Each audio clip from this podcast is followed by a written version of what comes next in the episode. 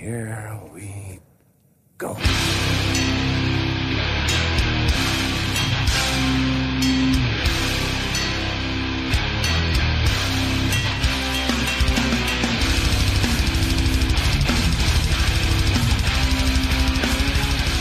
Ja men sådär då, nere på noll avsnitt 142. Jag, Robin Lindblad, sitter här på Skype med Danne Nätterdal, Tjaba! David Olsson Hej hej. och vi tre ska idag ha en liten recap av vad som har hänt eh, sen sist vi spelade in i hardcore punk-världen och framför allt så ska vi ha en liten rolig frågesport i huvudtemat som du har kokat ihop Danne. Precis, vi gör ju ganska mycket med den här podden, eh, men det händer ju också mycket, eh, ganska mycket grejer som aldrig blir, alltså som aldrig ser dagens ljus. Och efter någon poddinspelning så hade vi bestämt oss, det här var kanske sex år sedan, när Quizkampen var en, eh, ett, eh, en grej. Att vi skulle göra en nere på noll-app med eh, frågesport. Eh, så jag var väl eh, i gasen där och gick hem direkt och maniskt skrev 100 frågor på en kväll. Eh, och sen så blev det inget mer med det där. Och när jag rensade datorn här så hittade jag alla quizfrågor. Eh, och då tyckte jag några var kul och så var det dumt att bara,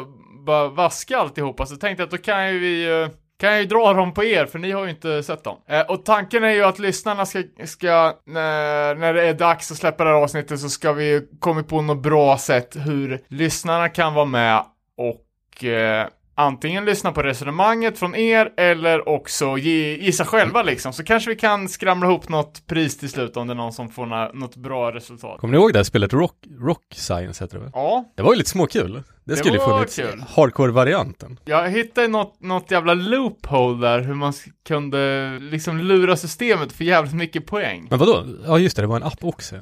Ja, men, Jag hade, jag, hade sådana typ av brädspel. ja, jag hade också brädspel. Man bettar ju poäng på huruvida man skulle ha rätt eller fel på något sätt. Och då vart ju själva bettingen mycket mer värdefull än själva rättsvarandet. Yes, men innan vi hoppar in på eh, feedback och så vidare så bara hot off the presses. Vi fick ett eh, textmeddelande från Karlstad. Eh, Misfits-samlare extraordinär. Fredrik Linnet Eriksson meddelar nu att Misfits On Earth As It Is In Hell volym 2 Boken, eller är det ett fanzine, modell större, vi vet inte, är i alla fall snart klart efter mer än tre års arbete. Eh, den förra tog ju slut på en eh, pisskvart. Vi utgår ifrån att den här kommer säljas slut illa kvickt. Men som en eh, liten gest till våra lyssnare så kommer vi lägga upp en pre pre-order i eftersnacksgruppen.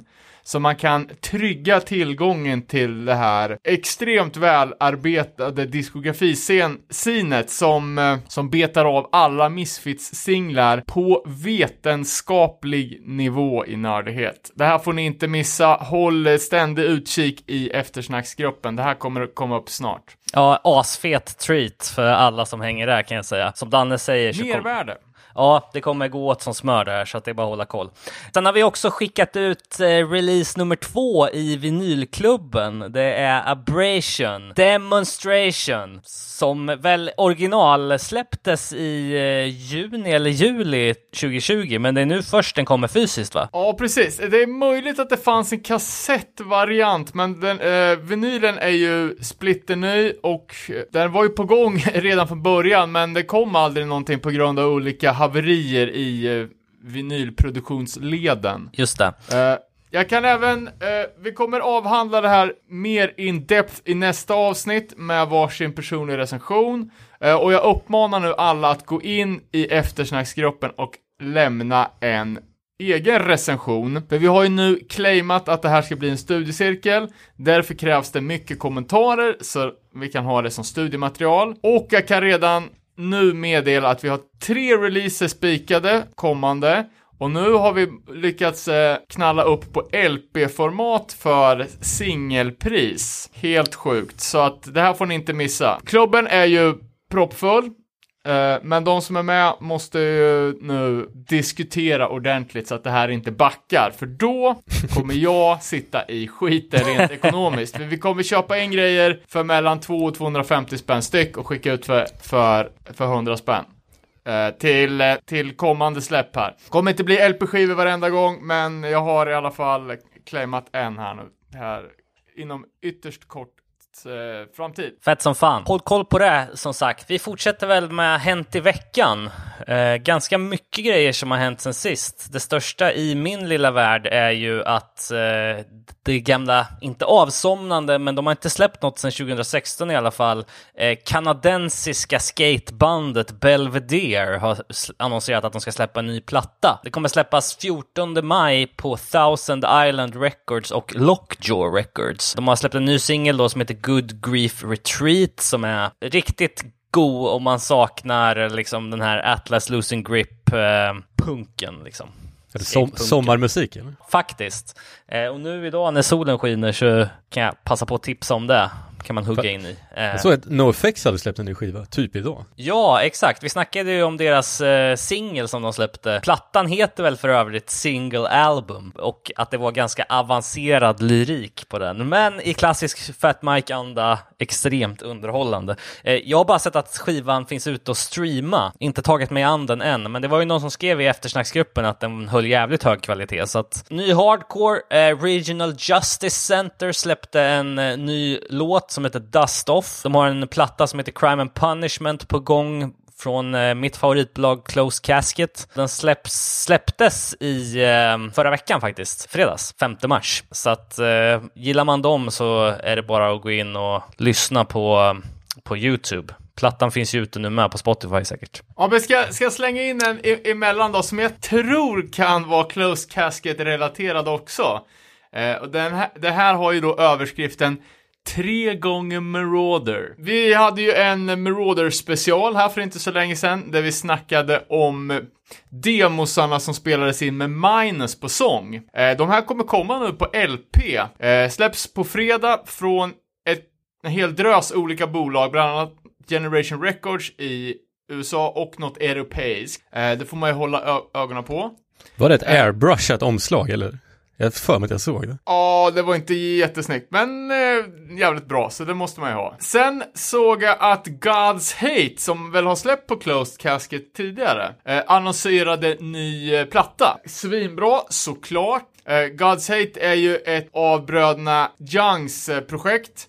Eh, de valde väl varsitt 90-talsband att rippa totalt. Den ena brorsan tog Life of Agony och eh, bildade Twitching Tongues som var Life of Agony-kopia. Eh, och den andra brorsan valde My Own Victim och eh, gjorde eh, God's Hate helt enkelt, som en rip-off på det. Eh, omslaget på den nya God's Hate-plattan är en pastisch kan man väl säga på Master Killer-omslaget med en ny uppdaterad samurai-robot, skitspexig. Eh, här är riktigt mycket grym tillhörande merch med broderad kamhoodie och allt möjligt. Coolt och bra. Eh, och sen trea då i den här Meroder-trojkan.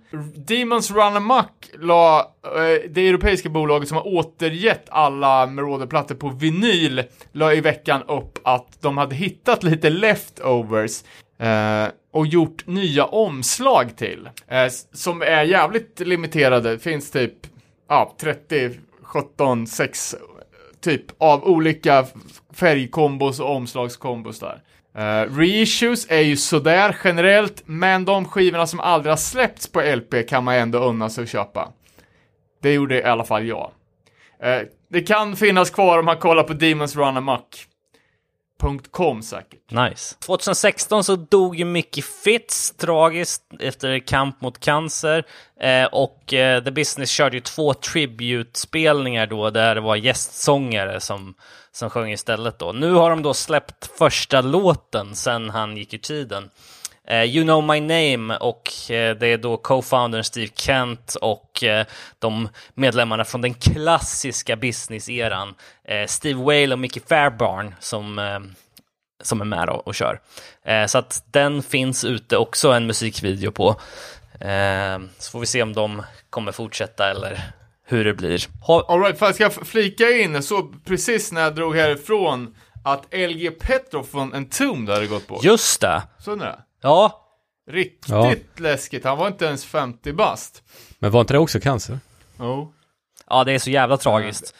Entombed är Jag kommer ju... inte ihåg om vi prat, prata om det on air eller huruvida liksom att när, när det kom, ja, när det vart känt att han var sjuk och sådär, att eh, fansen började göra crowdfunders för att, för att skramla in pengar till hans, hans medical bills. Och det var liksom lite diskussion hur det där, ja men i Sverige har vi fri sjukvård och hur liksom, hur den här donationshysterin liksom urholkar skattemoralen liksom. Att eh, det ska inte vara upp till de goda och rikas liksom allmosor som folk ska kunna få sjukvård, utan det ska vara, det ska vara skattefinansierat. Men då tänkte man ju aldrig att det skulle gå så, så långt så att en ung människa liksom ska gå bort. Det är riktigt, fan det var lite chockartat när jag såg det alltså. Entombed var ju mitt favoritband liksom, typ 91. När man var ett ungt metalhead och, nej fan det är tunga besked alltså. Riktigt läskigt hur skört livet kan vara alltså. Ja, verkligen. Snacka om ett gigantiskt band i svensk musikhistoria. Också invalda i Hall of Fame 2014 eh, för svensk rockmusik. Um, men ja, game changers deluxe. Ja, så jävligt sorgligt. Ja, vi kanske kan ta och följa upp då lite gamla ding-ding-grejer. Eh, ni kommer ihåg att vi pratade om musiker som var involverade i stormningen av Kapitolium. Eh, jag, jag, har hört nu i alla fall att minst två band har disbandat efter den här händelsen, varav Iced Earth är ett av dem. Eh, så det är ju det är lite kul. Sen så på samma tema då, eh, Stone Roses, det är väl, eh, många ska vi kalla dem för ett så här klassiskt eh, band liksom.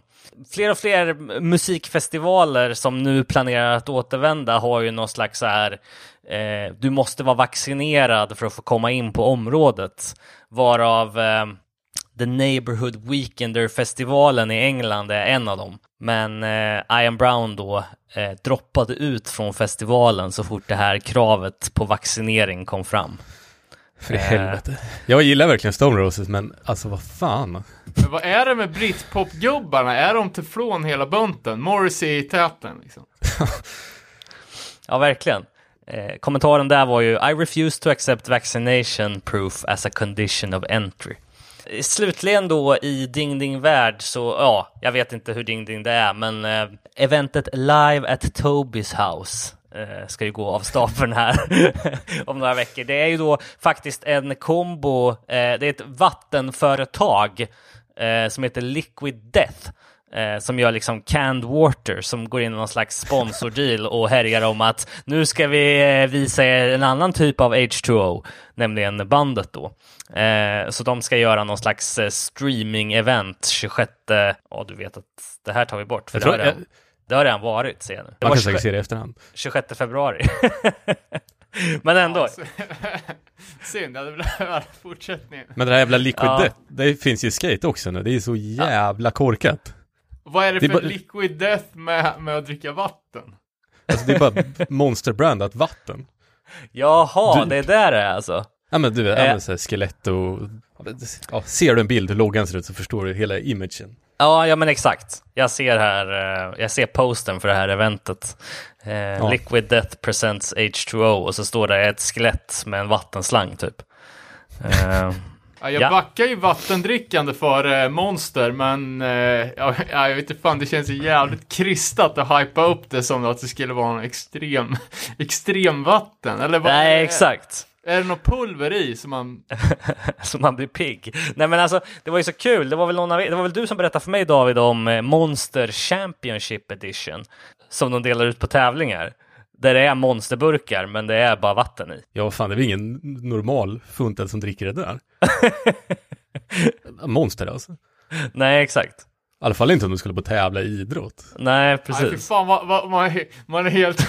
man är kört, alltså, det är skitjobbigt att köra ett, ett tävlingsåk, säg en minut på skateboard. Man är ju liksom, det är som att springa. Kommer så ska man bara skälpa en och en halv, eller så en halv liters kanna monster. Det är ju fan det bästa man vill göra. Jag har ju berättat om er enda gången i mitt liv som jag faktiskt har upplevt att jag fick en psykos. Eh, nu kanske det är att överdriva, men, men det var ju just när jag satt uppe eh, och det var liksom det var så många eh, liksom omständigheter som möttes i en eh, tombola av misär och eh, Monster Energy Drink stod i liksom mitten av den här. Eh, eh, ja. Sen, sen, eh, sen, att du några veckor senare hade mage och, och ge mig ett flak monster David, det, det har vi fortfarande inte pratat om. Jaja. Nej då. Eh, men okej, okay. eh, ja, det var lite ding-ding i alla fall. Eh, I övrigt tycker jag att det varit ganska lugnt på punkfronten alltså. Det känns som att folk håller andan just nu i om det ska bli några spelningar till sommaren eller om vi kommer få vänta ett år till. Det känns ju som att de som är helt med på banan, de har redan accepterat att det inte blir några live-gig förrän våren 2022, men Vad fan, Men jag tycker här- man har sett att de bokar in lite festivaler och sånt. Ja, den här Typ i augusti liksom. Emo-festivalen. Ja, precis. Jag såg det, men samtidigt så tycker jag att man läser en ny nyhet varje vecka om så här folk som skjuter upp sina scheduled eh, Autumn North America tour dates liksom. Å andra sidan är ju det USA, där är ju allt out of control, men det kanske är bättre i Europa. Eh, har några, några ro, eh, roliga släpp på gång då. Uh, Borstal som du snackade om, Knuckle Dust, uh, dödsmetall trummis co- collaben. Vad var, vad var det för snubbe? Eh, det var ju Nick Barker på trummor, känd från eh, Dimmu Borgir, Benediction, Cradle of Filth. Eh, ja, Eh, den, ja, den, den LPn finns att beställa nu i alla fall. fan vad fett. Eh, sen såg jag Mirko från Forseen. Uh, verkar ha haft lite extra tid nu när det inte går att spela. Har startat ett nytt band. Ett Darkside NYC slash Sheer Terror dyrkband med namnet Killing Frost. Cool. Eh, demo ligger uppe. Eh, Declaration of World War. Finns på typ Bandcamp. Du, på tal om Sheer Terror så att du hade en, en ny Sheer Terror 7 va? Ja, men den har vi snackat om. Det var ju Sheer Terror och I Hate God som gjorde eh, covers. Aha, Sheer Terror gjorde ju en Cure-cover och eh, I Hate God gjorde en Devo-cover. Nej, jo, eller vad fan? Ja, jag kommer inte ihåg eh, vad det var för covers, men det, jag tror det var så. Har ni köpt Eh, sen- nya, eller har ni fått den Linköping fotoboken då? Jajamensan. Bra eller? Jag har fan inte fått tummen ur att beställa. Eh, jo, men för fan, ja, men det är kul, det är alltid kul. Eh, det här var ju lite innan min era, så man var ju så jävla mycket i Linköping, men det var, det var inte förrän senare, allra senaste på 90-talet och mest 2000. Ja, det var kul om man hade sett sitt egna 16-åriga nylle på några bilder, men... Eh, sen såg jag att det är en ny bok på gång, fotobok... Eh, eh nej, det är det inte alls. Det är en, en konstbok på gång. Det är Radio Rahim som ska, ska släppa en bok med Kevin Crowleys konst. Uh, och Kevin Crowley är ju sångaren från The Abused, ultralegendariskt New York Hardcore Straight Edge band. Uh, och han är ju även uppfinnare av den, uh, den där punktskuggade stilen liksom som är jävligt kopierad efter det. Eh, men det kommer det säkert vara jävligt mycket coola foton och eh, jox i den också. Eh, sen får får våra grannländer då. Vi snackar om Killing Frost från Finland. Vi har nytt, ny Beatdown Slam från Norge. Eh, Vengeful 187. Fan, det låter ju lovande. Eh, ja visst, det är Mats från eh, slambandet Cranium tidigare. Last to remain. Last to Remain, tack David. Eh, som har startat ett nytt eh, Beatdown-projekt. Eh, sen, sen såg jag även att skandalomsusade Vanguard har eh, varit på tapeten igen. Såg Ja, det var något drama där. Eh, om eh, någon form av eh, sexuella övergrepp. Ja, jag tror det var någon så här, domestic violence, eh, något jävla as. Eh, som hade figurerat med dem. Eh, de gick ut med ett fördömande och eh, kom väl undan som band genom att de inte hade spelat in, spelat live eller repat med den här personen, utan det här var väl något någon som var påtänkt att spela med det bandet så att de ja, klippte banden innan det hade startat. Uh, ständigt trubbel i Vanguard och när ska folk börja bete sig som normala människor? Uh, lite feedback då, det glömde vi bort. Uh, ganska mycket intressanta frågor väcktes ju angående lokala scener. När Therese berättade om hur det var i Söderköping och alltså, det var ju väldigt olikt mot hur vi hade det här i Örebro. Eh, och tänkte att jag snackade lite mer med Therese om det efteråt, att det vore kul att gräva lite mer i, eh, ja men hur, hur det har varit på vissa ställen. Till exempel Sigtuna, Sigtuna, där alla åkte yacht till skolan och liksom spelade hästpolo på, på rasten och spelade hardcoreband. Att det, att det kunde vara så jävla olika innan informationsflödet var helt fritt. Kompisgäng på skolan lyssnade på en sak, men åkte du till grannkommunen så var det helt andra band som var inne och... Och sen så bara en kul då från, eh, från Andy Ljungman, eh, angående då förra veckans eh, tema, eh, och det var Courage Crew. Eh, en rolig anekdot var när jag hjälpte Boris med ett gig hösten 2010 i Göteborg. Eh, bland annat lirade Terror, Down to Nothing och Acacia Strain. Jag har dålig koll på Acacia Strain, men äh, eh, sångaren var i alla fall Courage Crew-medlem och hade en sån jacka. Eh, giget var ute på Musikens hus som ligger i Majerna. En stadsdel som är ganska mysig och lite Södermalm light. Eh, han berättade i alla fall att han hade tagit en, en promenad själv då en snubbe från Hells Angels hoppade på honom på gatan och bad honom ta av sig jackan. För att den var alldeles för lik en jacka i, någon, i ett annat motorcykelgäng skulle kunna ha. Eh, och att om man inte gjorde det så skulle han dö. Fy fan. Fan, nu får jag för mig att du har berättat. Har du kastat bananer på Hells Angels, Vågar man säga det? Nej, det var på Bandidos. Det var väl inte meningen? Nej, nej, jag- kan jag sagt, men jag kan, kan dra den igen. Uh, jag, brorsan, Ante Skogis tror jag var på väg till, till, eh, till Oslo, eller utanför Oslo för att kolla på Figure 4. Eh, och eh, hade köpt på oss bananer på den svenska sidan, för vi hade fått för oss att det inte fanns i Norge. Eh, och det var väl lite snålt med vegan, eller ve vegokäket på på festivaler på, på vid den här tiden, så vi hade liksom bunkrat på svenska sidan. Och- Och sen så var vi väl uttråkade och eh, åkte bil för länge, så till slut började vi kasta bananer så här. eh, så jag, man tar en näve bananskal och slänger in på rastplats. Eh, liksom precis när vi är på väg in och ser då att på rastplatsen så sitter det typ 50 bikers med Bandidos-västar. och jag vrålar liksom bara Guleberg! och håller då på och ja, håller ju på att skita knäck liksom. Och sen efter några minuter så åker vi förbi Bandidos klubblokal i, ja men typ som ligger skitnära svenska gränsen.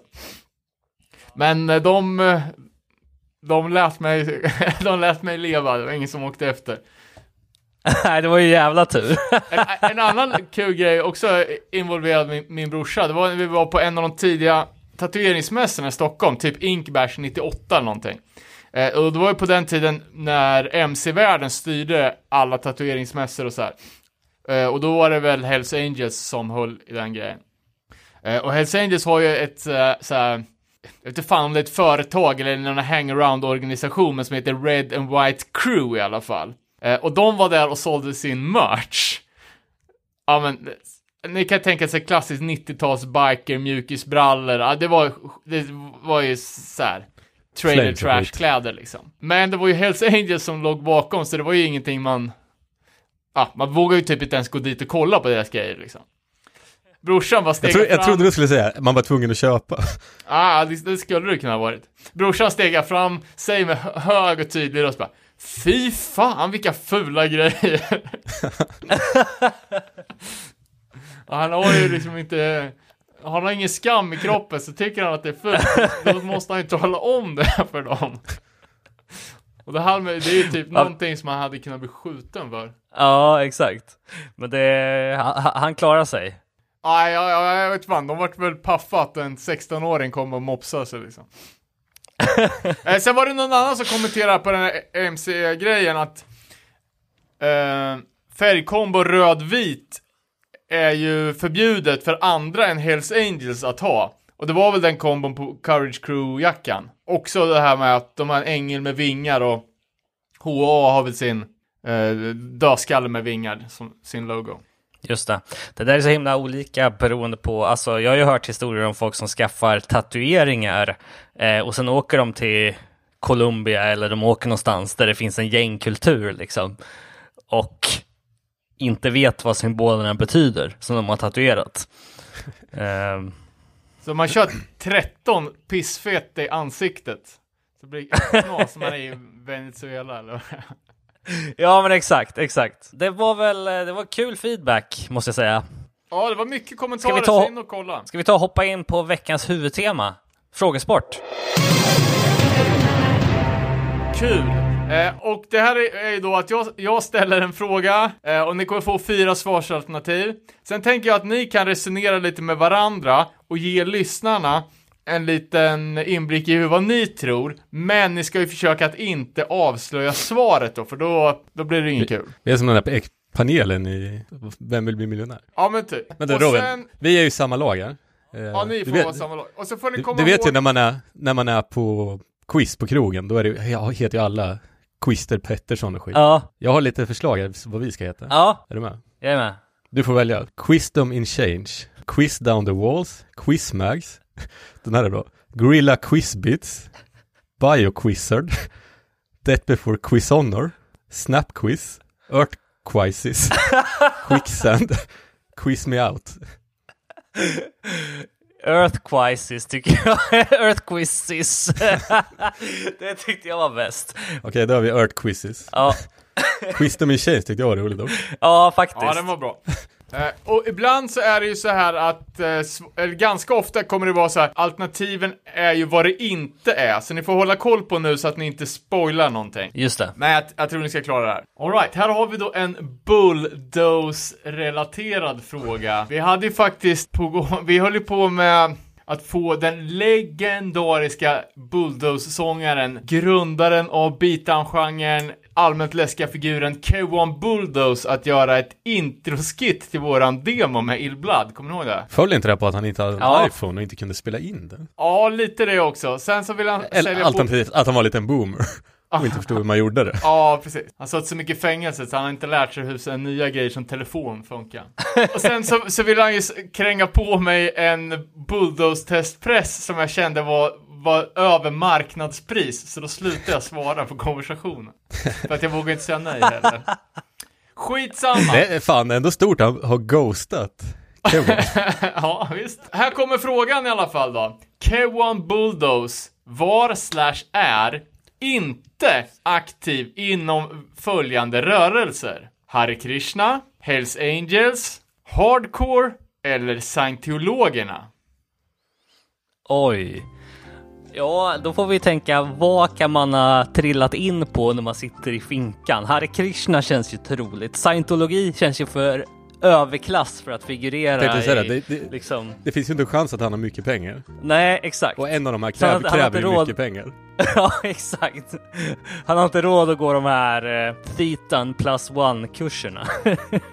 Men eh, var satt han någonstans? Staten Island eller? Jag vet eller vad inte, heter det men när där? jag brevväxlade med honom så bodde han på, i Surftown, New Jersey. Det låter ju lite pittoreskt. Ja, verkligen. Hells Angels aura har han ju. Ja, men vi lämnar, det, vi lämnar det där och så får, får lyssnarna försöka jobba vidare. Okej, ja nu byter vi landsända då och ska snacka lite om Orange County. Vi gjorde ju en Orange County special med snitting här för ganska många år sedan. Bra avsnitt, vart två delar. Eh, nu har vi en fråga om Jodie Foster som har spelat i alla Orange County Hardcore-band Unity, Ignite, No for an Answer, Speak, Killing Flame plus en helt räcka nya band. Vilket yrke hade Jodie Foster parallellt med sin hardcore-karriär? Modell, byggarbetare, lärare eller politiker? Fan, jag var helt säker på att han var brandman. Det var inte ens med, eller hur? Jo, men jag tänkte säga exakt samma sak! Jag tänkte säga exakt samma sak!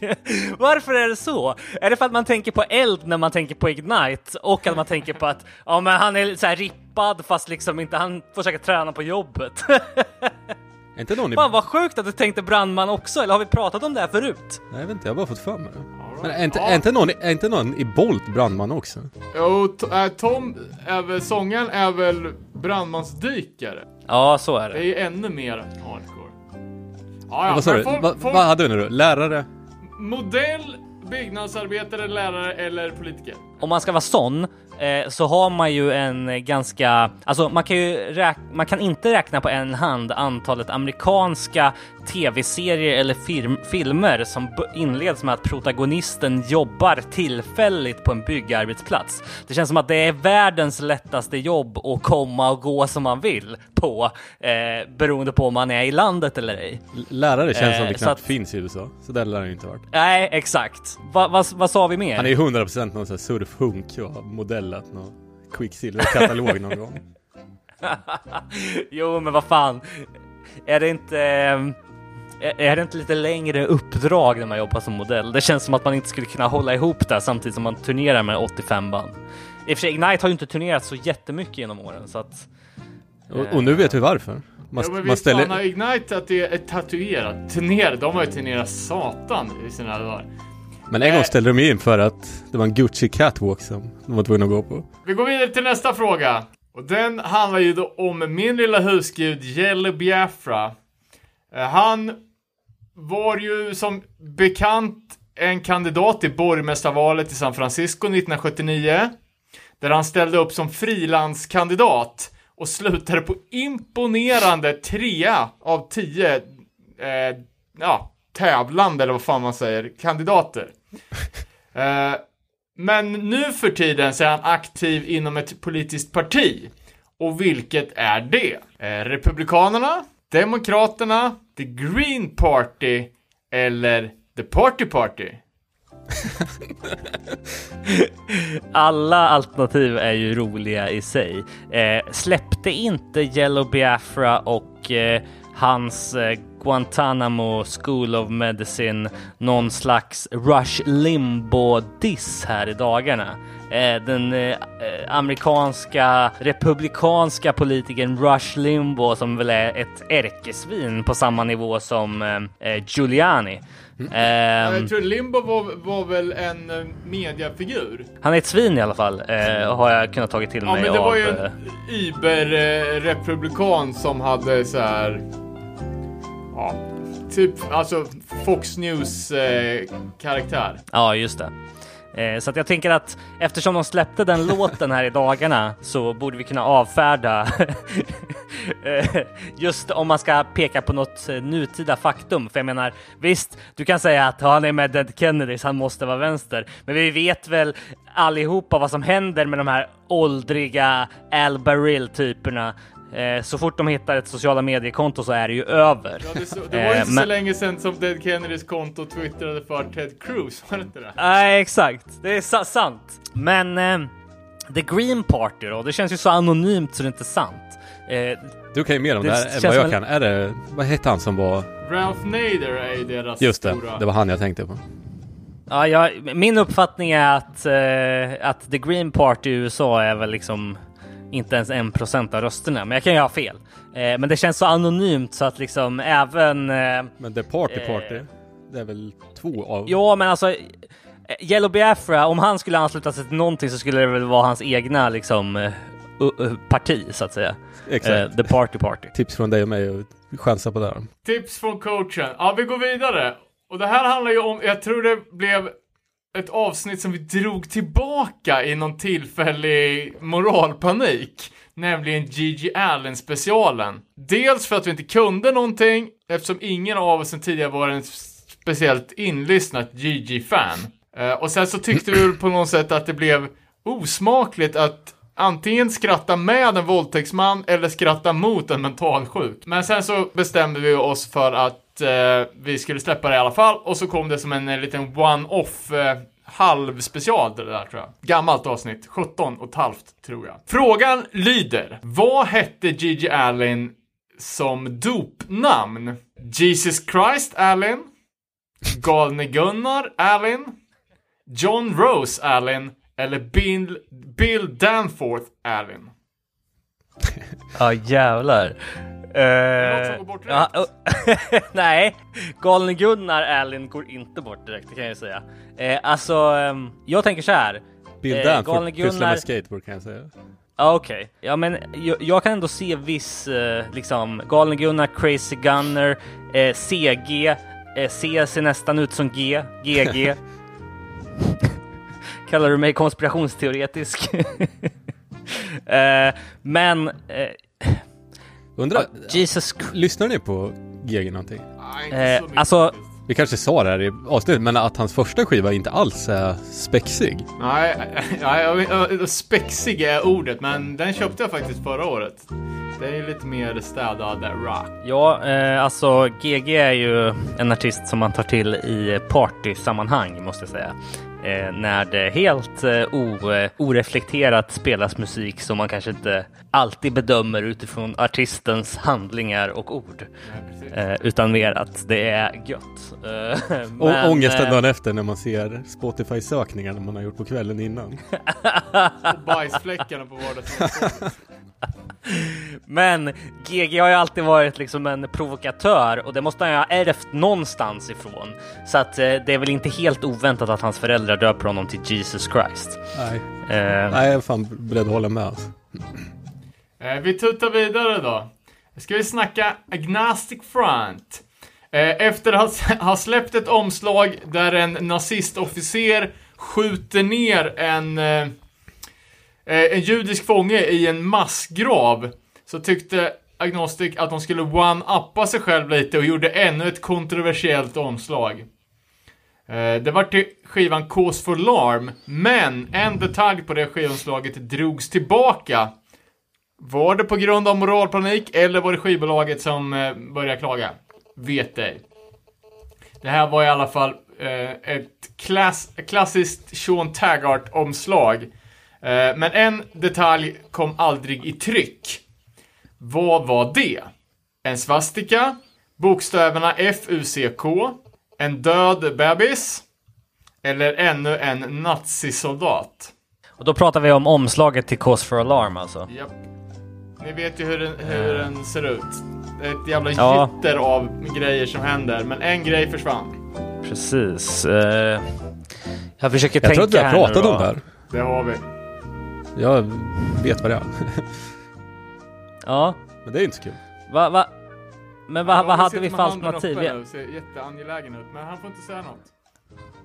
vi hade svastika, en död bebis. Vad var det Eh, mer? bokstäverna FUCK Ja. och en, ja, en na- nazi soldier. Just det.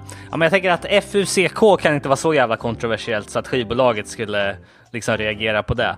Eh, jag gissar, och en död bebis liksom, jag menar Cannibal Corpse har väl släppt liksom... Men det här var ju mut- 86. Nej, inte 80. Nej. Nej, okej, okej. Vad är det då David? Det får han inte säga, då spoilar vi alltihopa. Ja, men jag hade nog gissat på att det var något med nazi, liksom, eh, någon av de där två nazi-grejerna liksom. För jag, jag, jag argumenterar då som så att eh, det är mer provocerande för allmänheten än en död bebis. och varför gå ifrån ett vinnande koncept? Men de censurerar de inte Victim in Pain också på något vänster? Jo, när den släpptes sen Att det typ var en, ett svart omslag? Ja, ja, precis. När det kom ut igen sen. Andra pressen är ju helt svart. The Black Album. Ja, vi går vidare då. Men alltså vad ty- eh, alltså, men alltså, tycker ni, tycker ni, vi har snackat, vi snackar väl om det i eh, Agnostic specialen, men alltså jag är inget fan av de här typerna av omslag alltså. Cause for alarm. Jag tycker det är asballt. Det är så himla rörigt liksom. Ah, ja, skitsamma. Eh, Moving on. Men vi håller oss fortfarande till eh, New York och vi ska snacka om Anthony Stivorelli, also known as Siv, som hade, eh, eller har en, en tatueringsstudio där tillsammans med världstatueraren Grime, eh, som kanske inte är kvar där nu, men eh, en gång i tiden i alla fall. Eh, vad heter Sivs tatueringsstudio? Alternativen är New York Hardcore Tattoos, Lotus Tattoos, Hardcore Tattoos eller Skin Art. Kan jag flika in att vår kompis Danne Gardebrandt har en gorilla tatuerad av Siv. Fan, det hade man ju velat ha alltså. Det var coolt. Blir man lite avis. Nej, men, Nu- New York Hardcore Tattoos finns vet jag. Nej, jag vet fan Ja, om han exakt. jobbar där. Nej, precis. Grimes har Eh. dålig koll på. Är inte han gift med Elon Musk? Ja, jag, jag, jag häng, häng, hänger inte med i Hänt i veckan. Hänt, hänt extra. Hänt- Eh, nej men det kan ju... Bara man... Eh, Jag kan säga så här enkelt. Alla de här namnen finns på en tatueringsstudio. Eh, frågan är vem som äger och driver vilken. men den New York Hardcore Tattoos, är inte Stigma involverad där på något vis? Jo. Eh, är det inte där han gaddar sig i ehm, den där New York Hardcore-dokumentären? jo. Eh, eller inte, eh, den där Vice eh, New York Hardcore-dokumentären. De är nog sä- säkert åtta pers som är involverade i, i New Carcore Tattoos. Fan, nu börjar jag, Eh, nu får jag men- spontant att det är Lotus. Jag hade nog fan Ja, det är svårt. alltså. Det är svårt alltså. Du gissar på Lotus. Jag hade nog eh, gissat på den... Vad va, vad var det för andra alternativ? New Hardcore, Hardcore, Skin Art eller Lotus. Jag går vidare. Och det här eh, tror jag jag läste. Det är kul story som jag tror jag snappade upp från en gammal close-up intervju med eh, ännu ett New York-gäng, Sick Overall. Vilken hiphop-grupp snodde Sick Overalls logo? Alternativen är Mob Deep, Gangstar, Public Enemy eller Swollen Members. Swollen Members alltså. Bra shout-out till ett, eh, till ett ganska bortglömt crew alltså. Är inte de från Eh, Kanada typ? Det är ju Mad Child och gänget liksom. Eh, men ja, men exakt. De är väl säkert från. Alberta eller Fan vad fett. Varför tänker man att han har någon hardcore-koppling? För att han är vit. och tatuerad. Nej, men alltså Swollen går ju bort. Eh, så har du Gangstar också eller? Mob Deep, Gangstar, Public Enemy och Swallow Members. Ja, det, bandet det är, har jag hört en historia att de beefade med R-Rated Rugged Man. Bröt sig in hos honom och sket på hans mixerbord. Det är fan GG-style alltså.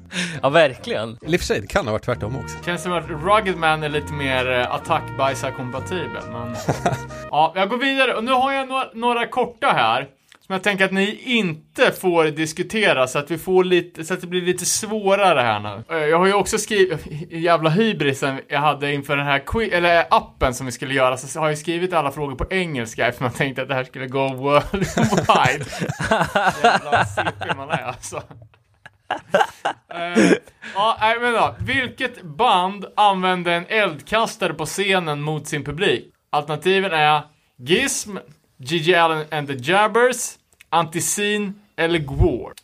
uh, och de som gör det här quizet får ju ha papper framför sig här så att de ser alternativen. Fyll i textraden. Let's keep it simple, let's keep it plain. No one is as ugly as... Vadå? ugly as my dame. Ugly as he who lives for fame. Ugly as the singer from Bane. Ugly as that mullet guy from Brisbane. Eh, Integrity Bootleg-plattan eh, som eh, Lost and Found släppte hette så mycket som Hooked Lung Stolen Breath... Punkt, punkt, punkt. Fortsätt meningen. Hooked Lung Stolen Breath Dinner. Hooked Lung Stolen Breath Freedom. Hooked Lung Stolen Breath Cunt. Hooked Lung Stolen Breath Time. När man hör, får höra fyra alternativ och, och alla låter skeva. Ja, precis. Då är det rätt. Okej, SSD då. Eh, gotta stick together like forever. Gotta stick together like a wolf pack. Gotta stick together like glue. Gotta stick together like brothers. En, eh, en lättare fråga ändå, måste jag Sen säga. har vi den... eh, Det beror på vem man är. Ja, precis. Ja, sant. Är man en beatdown warrior kanske man inte kan det. Eh, den bortgångna Portland-pionjären Tom Roberts. Eh, AKA Pig Champion. Vad dog han av? Eh, heart failure, heroinöverdos, okänd orsak eller bilolycka. Pig Champion, rest in peace. Går vi vidare till grindcore-humoristerna, Anal Cunt. Vilket enligt text, eller enligt låttitel är deras favorit black metal band? Här måste du kunna Robin. Mayhem, Bursum, Living Color eller Dark Throne? Kan du Robin? Du behöver inte säga det. Nej, eh, nej, jag kan det inte. Tyvärr. Eh, men det beror ju bara på att eh, min, eh, Mitt, mitt anal cunt-lyssnande är eh, icke-existentiellt. Eller icke-existerande menar jag. Så, så när, det kanske jag har snackat om, när anal kant-tröjorna, som det står så här, I love anal, skitstort på, och sen pyttelitet längst ner kant. inte, för att, inte för att det blir mindre grovt, men... Fan, jag såg någon, någon med en Bursen-tröja nyss, då har jag mig till. Ja men verkligen. Men, men ja, men det kan jag ju säga. De, de säljer ju som smör på metalfestivaler. När jag var på eh, det här jävla eh, i eh, gasklockorna i Gävle. Där sålde ju var, vartannat stånd eh, Bursum-tröjor. Ja, det är inte stabilt. Eh, vi tuttar Det var vidare. aningslöst shoppande. DC Hardcore-bolaget Discord Records använde ibland 0,5 eller ja, 0,5 i sina katalognummer. Varför gjorde de det? Eh, för att skilja ut släpp som inte var från DC-band. För att de gjorde ett misstag en gång och de behövde vara konsekventa med det. För att de var osäkra på vilka nummer de redan hade använt. Eller för att de hade lovat på förhand att de aldrig skulle göra mer än 10 10 släpp. Har vi gjort något Discord-avsnitt eller? vi har det har vi inte va? Nej, för att det här... Säger man inte eh, Dishwood? Ja, precis. Ja, ja. Men eh, ja, intressant. Alltså eh, det här med att eh, man, det är ju, alltså generellt sett så tänker, kan man ju avfärda såna här grejer ganska direkt med att okej, de skulle ha gjort ett misstag och sen tvingats förhålla sig till det. Men samtidigt Och har man ju kan, sett de kan ju exempel på det. Jo, men man har ju sett exempel på det här genom historien att okej, vi har börjat fel och då får vi fortsätta fel. Till exempel då eh, sommartid och vintertid. eh, det hade man ju aldrig behövt börja med. Eh, men nu har man en gång börjat och då sitter man i skiten. Jag, jag vet fan inte heller. Men det här med att de bara skulle göra tio släpp, det låter lite pretentiöst. Så det skulle kunna stämma. Ja, men samtidigt så blir det ju eh, pajigt liksom. Jag menar, eh, folket som står bakom Discord är ju ganska fasta i sina principer. Så hade de bestämt sig för det, då hade det ju varit, då hade det ju varit eh, pinsamt om man började tumma på dem liksom. Det här, genom det här att är slänga in- 9,9998. Ja, exakt. Eh, nej, så jag, jag gissar att eh, det är något av de andra alternativen där. Ja, kan, fan, kanske det där med skilja ut band som inte var från Washington. Vi Fan, det vill jag nu, har veta. vi, nu har vi varit ifrån New York i flera frågor på rad, så nu måste vi tillbaks. Ska snacka Freddie Madball. Yes! Eh, kan man kolla upp, vi har även gjort ett Madball specialavsnitt, blev ganska bra. Eh, varför kallades Freddie Christian Freddie Madball? Alternativ A. Han var galen. Alternativ B. Han var ful. Alternativ C. Det var hans favoritleksak. Alternativ D. Han var både galen och ful. Och sen eh, till skillnad från integrity-frågan då, där man tyckte att alla svar, verk- textsvar var helt jävla out there, så känns det som att man, man kan eh, blunda och peka på ett av de här alternativen och det stämmer. Alltså, eh, Jag har för mig att det är för att han studsar omkring som en sån där boll. jag har för mig att eh, när vi gjorde Madball-avsnittet så började vi prata om en anledning som var liksom, okej, det här är gängse uppfattning om att, eller så här, det är vedertagen sanning att det är så här. Men sen så var det ändå typ så här. Ja men så här, den vedertagna sanningen är att han kallas för Freddie Madball för att han studsar runt och är sådär. Men så var svaret egentligen att nej, det var, det var hans favoritleksak typ. Skön mobbing Alltså, annars, att det är för att han är ful. Ja, exakt. Vi, Ja. vi släpper den, går vidare. Eh, till Boston. Vilket av dessa klassiska Boston-band är inte från Boston? The Freeze, Society System The Control, DYS, Department of Youth Services, eller Gang Green? Freeze, Jävlar vad SSD, DYS, Gang Green. SSD och Gangrene är det ju. Ja, Freeze har jag ingen koll på så jag Nej, skulle gissa heller. dem i så fall. Om, utan att säga vart ifrån de är ifrån, vad är The Freeze för band? Jo, det är ett eh, hardcore-band som bland annat är med på eh, This is Boston Not LA-samlingen. De har släppt massa skivor. Eh, de är jä- jävligt bra, underskattade. Då vet vi att det inte kan vara dem. How to fool a game show host. Men, eh, DOS är Vad- kanske vi är mer från någon rik förort där någonstans. ja exakt. Vi får väl gissa på dem. Okej.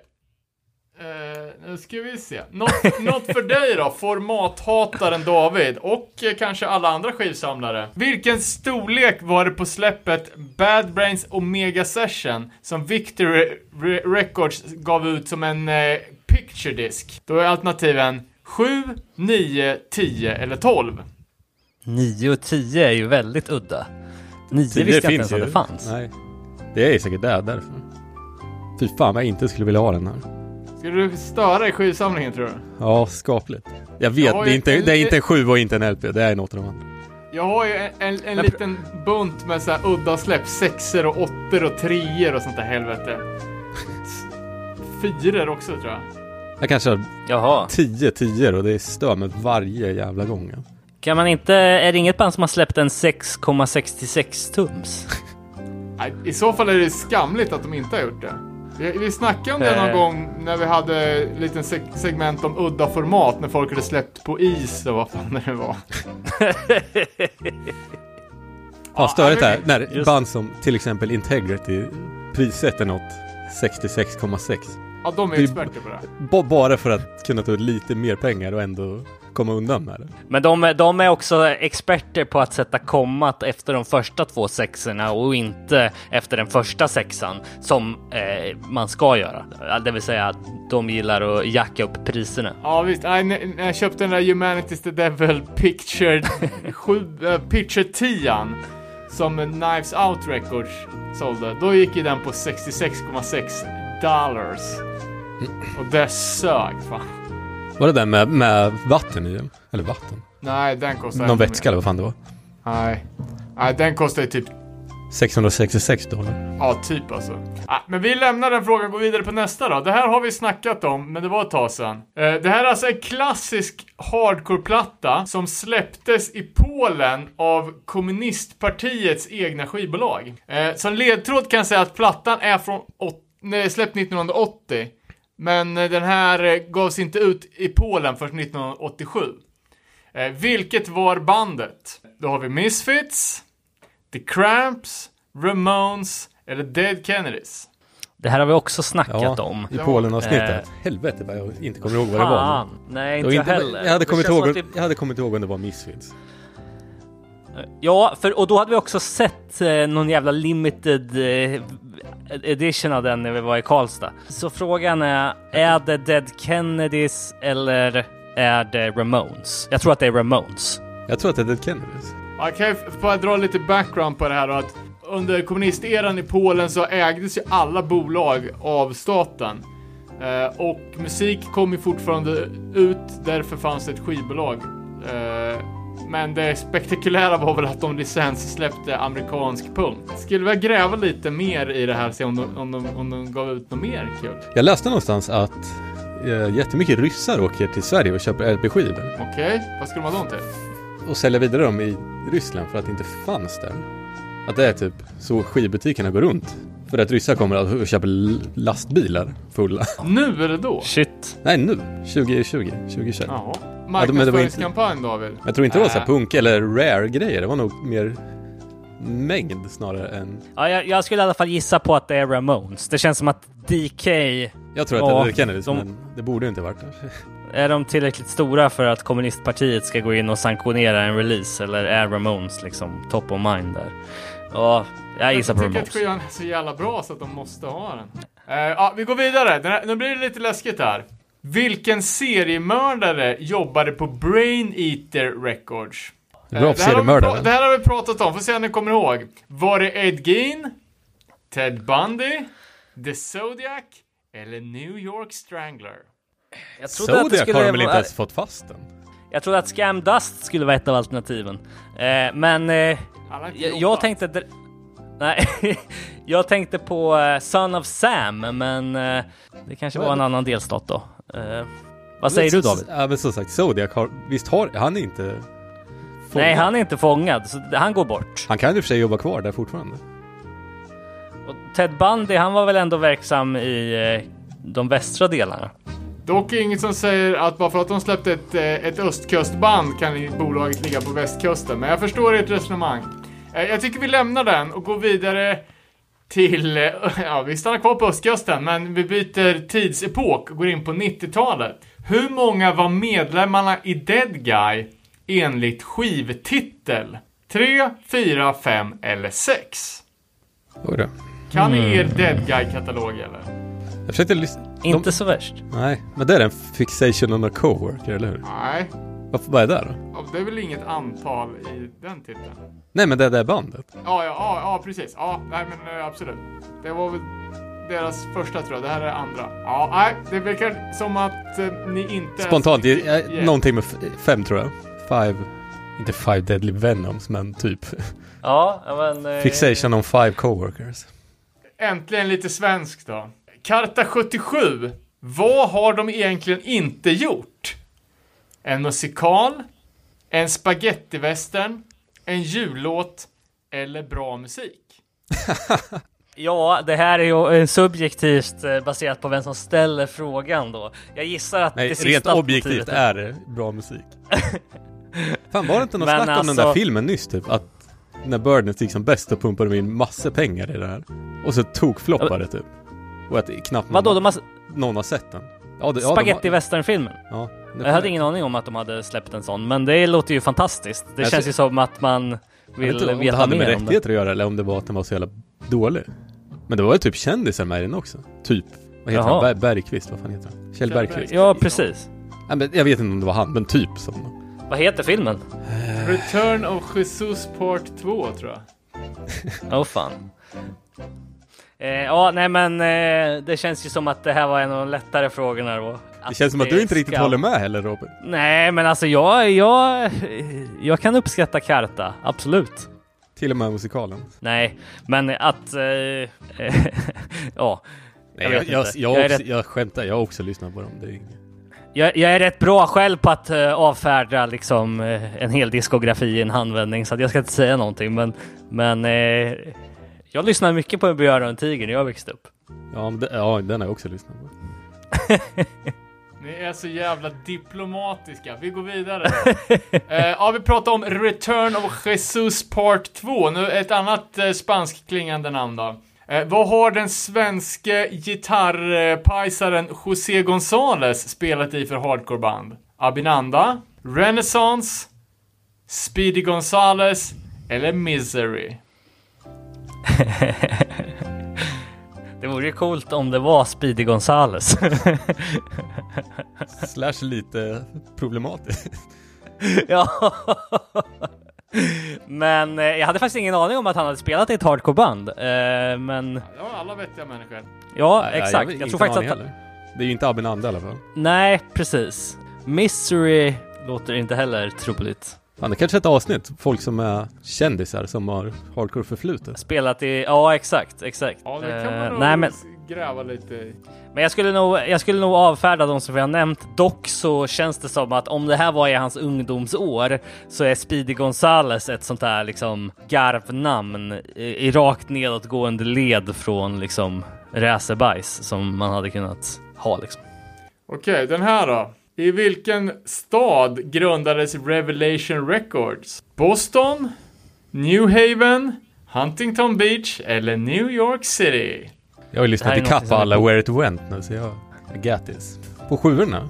Att de byter adress i typ mitten av dem. Ja, när, de, när, när de bra sjuorna tar slut så byter de adress. Ja, vi Vart kanske gör de inte då? behöver ha Efter, efter led- 10 eller efter? efter 21. Eh, vi kanske inte behöver ha någon ledtråd på den. Jag slänger in... Ja, men vi kan ta den här då, som vi också hade som, eh, som teaser inför det här avsnittet. Uppskattar inte att Gabetel kommenterade mitt flagranta stavfel. Jag har faktiskt lite, lite komplex för min lätta dyslexi. Och det är ju ett helvete. Jag tycker all, alla andra så här dampisar får bara Åh men eh, ADHD det är min superkraft. Det är min superkraft.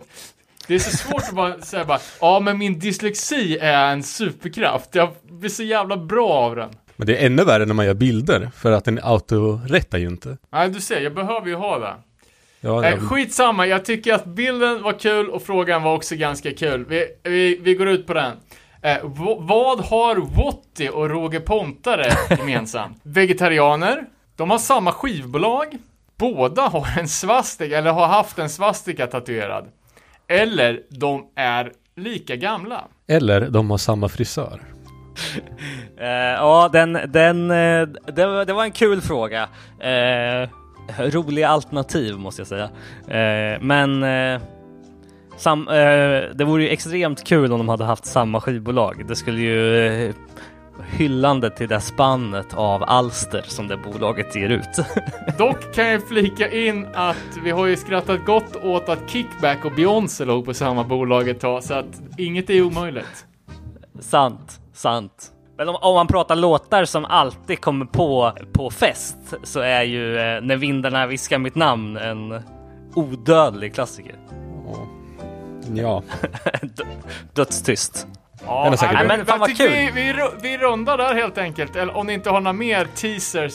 Ja, det är jävligt eh, roliga frågor Danne. Jag hoppas ni lyssnare har haft lika kul som vi har haft när vi har suttit och svarat på de här. Eh, vi får väl ta och lägga upp eh, en tråd i eftersnacksgruppen med lite statistik på svaren och se hur många som lyckades ta sig igenom med 100% eh, ja vad sjukt kul. marginal. Fan, hade inte Ja, vi vi kan ju bjuda in planerat? oss på quizafton också när det börjar bli, bli spelningar. Då kan vi vara som eftersläckare, kan man ha ett musikquiz här. Frågorna Ja. Ja, det vore ju Vi hade ju svinkul. planerat att göra det någon gång. Vi har ju blivit tillfrågade att köra livepodd några gånger. Vi har ju aldrig riktigt nappat på det. Eh, men vi får väl se om vi gör det någon gång i framtiden. Så har vi ju underlaget här till vad som skulle bli en toppsäljare på eh, App Store. Vi säger väl så då och eh, tackar Danne. Eh, vi, eh, vi är tillbaka igen om några veckor. Eh, ni vet vart ni hittar oss, nere på noll gmail.com, nere på noll podcast på Facebook, nere på noll podcast eftersnack på Facebook och att nere på noll på Instagram. Eh, nästa gång sitter vi i samma rum. Det blir pepp. Ha det bra så länge. Vi hörs. detsamma. Is that what happens to us? No time for friends. Only our enemies leave roses. Violent lives